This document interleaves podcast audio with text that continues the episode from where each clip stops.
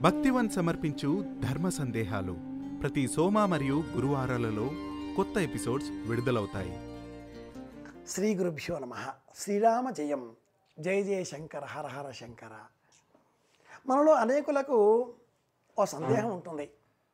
భగవదారాధన చేసేటటువంటి సమయంలో భగవంతుడికి ప్రీతికరంగా పుష్పాలు సమర్పిస్తూ ఉంటాం కదా. ఈ పుష్పాలు సమర్పించే పద్ధతి ఏదైనా ఉందా? ఏ దైవానికి ఏ పుష్పం ప్రీతిదాయకం? ఏ దేవతారాధన చేసే సమయంలో ఏ విధమైన పుష్పాలను మనం వినియోగించాలి? ఇలాంటి సందేహాలు అనేకులకు కలుగుతూ ఉంటాయి.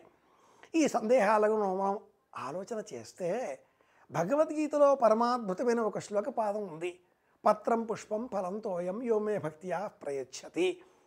పత్రమైన అంటే ఏ ఆకు అయినా నీరైనా పుష్పమైన ఈశ్వర నమో నారాయణాయ గణపతయే నమ దుర్గాయే నమ శ్రీమాత్రే నమ. ఇలా ఇష్టదైవనామాన్ని చెబుతూ భగవంతుని పాదాలపైన చేరే విధంగా ఒక పుష్పాన్ని సమర్పిస్తే చాలు పరమాత్ముడు పరవశుడైపోతాడు కదా అనుకుంటే ఏ దైవానికి ఏ పుష్పం ప్రీతిదాయకం?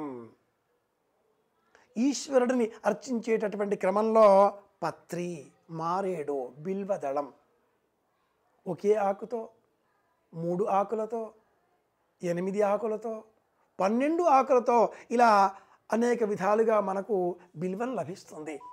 ఇలా కూడా కాకుండా తులసి బిల్వ నిర్గుండి జంబీర మలకంతతాహ పంచబిల్వమితి ఖ్యాతం ఏకబిల్వం శివార్పణం. శివారాధన చేసేటటువంటి సమయంలో మోదుగ పుష్పాలు. అలాగే ఏ వాసన ఉండవు ఆ మోదక పుష్పాలు. సీతువు అంటే ఈ పౌర్ణమాసం మాఘమాసం ఈ మాసాలలోనే శిశిర ఋతువులలో లభించేటటువంటి పుష్పం. ఆ పుష్పంతో పూజించాలి.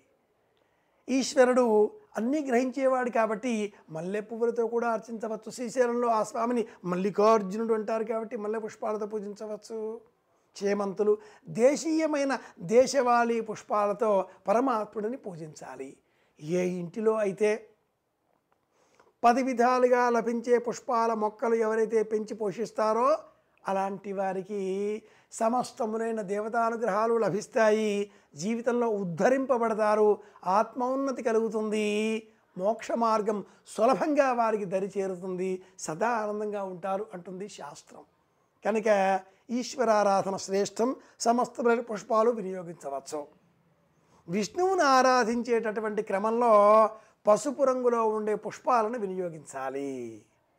గణపతిని ఆరాధించేటటువంటి క్రమంలో గన్నేరు పువ్వులను వినియోగించాలి. అమ్మవారిని మీనాక్షీదేవిని దుర్గాదేవిని ఏ పేరుతో మీరు పిలుచుకుంటారో స్త్రీ సంబంధమైన దేవతాకంగా మనం అర్చించేటటువంటి క్రమంలో అమ్మవారిని అర్చించేటటువంటి సమయంలో మందార పుష్పాలతో పూజించాలి. కుమారస్వామిని అర్చించేటటువంటి క్రమంలో మందార పుష్పాలు వినియోగించాలి. పూజలలో వినియోగించకూడని పుష్పాలు ఏమైనా ఉన్నాయా? అంటే మొగలి పువ్వు బంతి పువ్వు ఈ రెండు పువ్వులను మనం అర్చనలో వినియోగించకూడదు. నీలం రంగులో ఉండేటటువంటి పుష్పాలను శనిగ్రహానికి అర్చించేటటువంటి క్రమంలో వినియోగించవచ్చు. అలాగే గరిక చేమంతి బంతి ఇలాంటి పుష్పాలను దేవతారాధనలో నిర్ణీతమైనటువంటి విహితమైనటువంటి విధానాలలో సంకల్పాలు ఉన్నప్పుడు మాత్రమే వినియోగించాలి. లేని ఎడల వినియోగించకూడదు. కానీ భగవతారాధనకే చేసేటటువంటి ఏర్పాట్లలో అలంకరణ సేవలో సమస్తములైన పుష్పాలను వినియోగించవచ్చు. బంతిని అక్కడ అలంకరణ రూపంలో కూడా వినియోగించవచ్చును అని మనకు శాస్త్రం చెబుతుంది. ఇలా చేసేటటువంటి ఆరాధనలో లక్ష పుష్పార్చన పుష్పయాగం అన్న పేరిట మానసికంగా బాహ్యంగా సదా ఆనందం కలిగే విధంగా దేవతారాధనలో ఉపచారంగా పదకొండవదిగా ఆ దేవతానుగ్రహం కోరి అష్టోత్తర శతనామావళి పుష్పాలు సమర్పిస్తూ ఉంటాం. పుష్పాలు లేని సమయంలో పుష్పములను తుంచవచ్చునా? ఒక చేమంతిని ఇలా మనం తుంచితే అనేక పెటల్స్ అంటాం ఆంగ్లంలో. ఆకులు పూల రెక్కలు లభిస్తాయి కదా పూల రెక్కలు అలా చేయకూడదు. భగవతారాధన చేసేటటువంటి సమయంలో పుష్పాలని ఇలా త్రుంచి ఎవరైతే అర్చిస్తారో అలాంటి వారికి భార్యాభర్తల మధ్య వియోగం ఘటిస్తుంది అని శాస్త్రం చెబుతుంది. మన పవిత్ర వృక్షాలు అనే ఒక పరమాద్భుతమైనటువంటి గ్రంథాన్ని టీటీడీ వాళ్ళు ప్రచురించారు.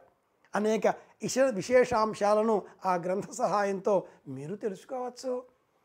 భగవతారాధనలో కావలసిందల్లా ఆత్మ నివేదన మన మనస్సు పుష్పంగా మార్చి సమర్పించడం. ఈ లక్ష్యంతో ఇంటిలో పుష్పాలు లేకపోతే కూడా అరచేతిలో కాసిన అక్షింతలను వేసుకొని ఆ అక్షింతలను ఇలా మనం సమర్పించవచ్చును అని కూడా శాస్త్రం చెబుతుంది.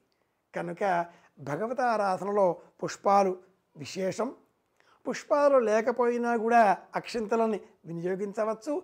ఈ రెండింటికన్నా కూడా అన్నింటికంటే కూడా శ్రేష్టం ఆత్మ సమర్పణ మనస్సును పుష్పం వలె భావన చేసి పరమాత్ముని పాదాల వద్ద సమర్పిద్దాం. పరమేశ్వరుడి అనుగ్రహానికి పాత్రలమవుదాం. పరమ గురువులను ఆశ్రయిద్దాం. శంకర చరణాలే మనకు శిరోధార్యం అని భావన చేద్దాం. జై జయ శంకర హర హర శంకర. శ్రీ గురుభ్యో నమ. శుభమస్తు.